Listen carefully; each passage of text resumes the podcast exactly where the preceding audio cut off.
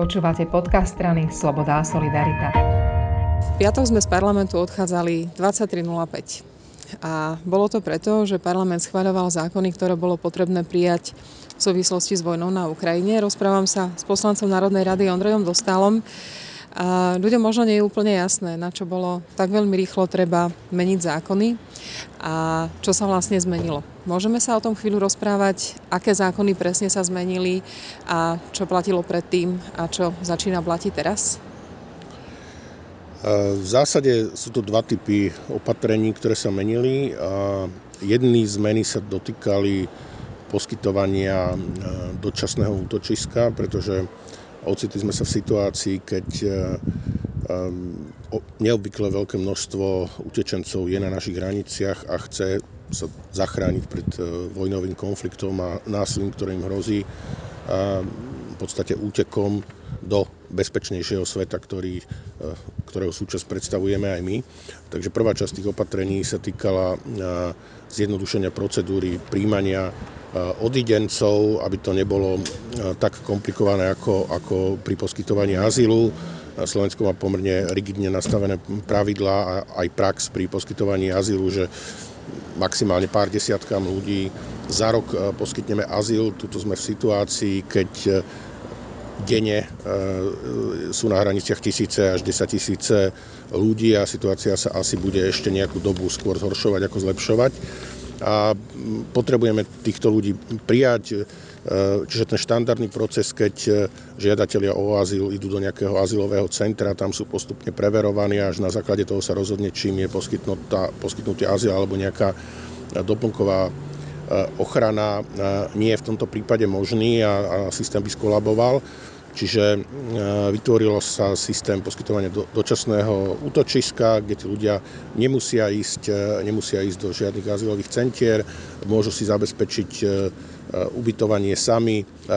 Mnohí z nich majú na Slovensku alebo teda v iných krajinách, do ktorých smerujú príbuzných, ktorým s tým pomôžu. Ľudia prichádzajú s, s ponukami ubytovať alebo inak pomôcť eh, utečencom z Ukrajiny, zapája sa do toho samozprávy, svoje ubytovacie kapacity poskytujú alebo sú pripravené poskytnúť aj štátne orgány, organizácie, inštitúcie, eh, podniky.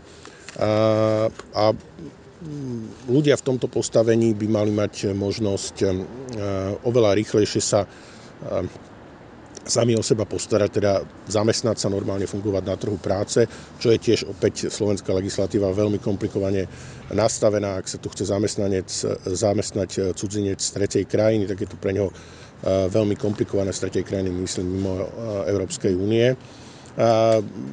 Odidenci z Ukrajiny by mali mať možnosť prakticky hneď nastúpiť na, na pracovný pracovný trh, e, dostať, dostať normálne zdravotné sociálne poistenie.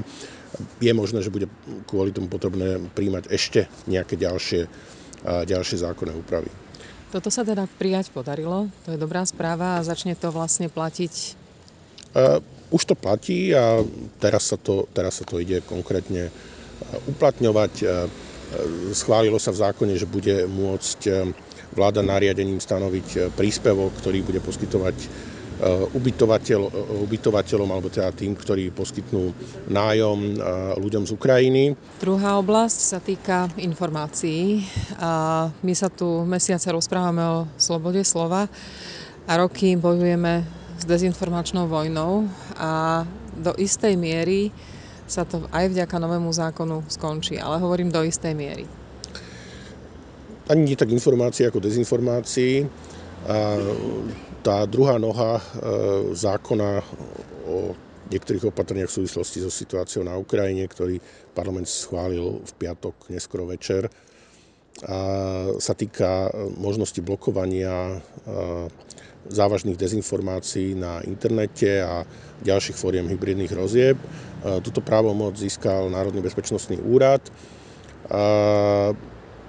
Bolo to príjmané v skrátenom legislatívnom konaní, preto je tam obmedzená časová platnosť, ale myslím si, že je to tiež dôležité opatrenie, lebo aj my sme vo vojne, aj keď vo vzťahu k nám je tá vojna zatiaľ iba hybridná, ale, ale dochádza k tomu, že sa cieľene šíri kampaň putinovského Ruska platenými trolmi šírením, šírením dezinformácií cez dezinformačné konšpiračné médiá a samozrejme diskutuje sa, čo s tým, ale v situácii, keď sme, keď sme vystavení, alebo teda keď aj náš sused je vystavený aj reálnej vojne, a tam bola tiež tá hybridná vojna, tak je potrebné voči tomu postupovať prísnejšie. Našla sa na to zhoda aj vo vládnej koalícii. Takže uvidíme, ako rýchlo Národný bezpečnostný úrad uplatní túto kompetenciu a keď dostane žiadosť, tak zablokuje takýto obsah a potom aj teda uvidíme, že čo to, čo to znamená v praxi. Tri veci, ktoré poviem ako diablov advokát. Prvá je, že ide iba o blokovanie webov a nie o sociálnych sietí. Druhá, že niektorí začínajú hovoriť o cenzúre. A tretia, že iní, aj tí, ktorí tlieskajú tomuto opatreniu, hovoria pozor na slobodu slova, pretože pravidlá sa nerobia pre pekné počasie. No, takže e, áno, Facebooku a sociálnych sietí sa to nedotkne ale zasa niečo je možné vyriešiť, niečo nie je možné vyriešiť a ak teda nejakým opatrením nemôžeme vyriešiť e, všetky problémy, neznamená to, že sa nemáme snažiť e, vyriešiť aspoň čas tých problémov. áno, mm, Facebook Luboša Blahu môže vypnúť Facebook a je to asi najväčšie konšpiračné médium na Slovensku, ale, ale na, to, na to dosah nemáme. A Nemyslím si, že ide o, o cenzúru, je to, je to samozrejme, že zásah do slobody šírenia informácií, ale tuto nie sme v situácii, keď niekto, niekto len tak slobodne prejavuje svoj názor. Tuto sme v situácii, keď sa vedome šíri propaganda štátu, ktorý vedie vojenský konflikt s našim susedom a vyhráža sa použitím vojenskej sily, vrátane možno jadrových zbraní, ostatným krajinám, ktoré e, chcú Ukrajinu podporovať alebo ju e, podporujú. My sme v podstate vo vojne, čiže toto je aj vynimočná, vynimočná situácia. A, a ne, nemyslím, že by niekto bránil e, normálnemu vyjadrovaniu, vyjadrovaniu názorov. Samozrejme, že akékoľvek obmedzenia budú musieť byť, byť zdôvodnené. A práve preto, že ide o zásah do, do, do slobody šírenia informácií, tak e, je dôležité aj to, čo sme spravili, že sme to spravili na časovo obmedzené obdobie, teda, že vláda navrhla, aby to platilo do konca roka. My sme to v parlamente schválili, e, schválili vo forme, že to bude platiť do konca júna, lebo bolo to skrátené legislatívne konanie, nebol dostatočný priestor, aby sa to e, prediskutovalo s dotknutými e, inštitúciami, organizáciami, verejnosťou, aj poslancami, aj opozíciou.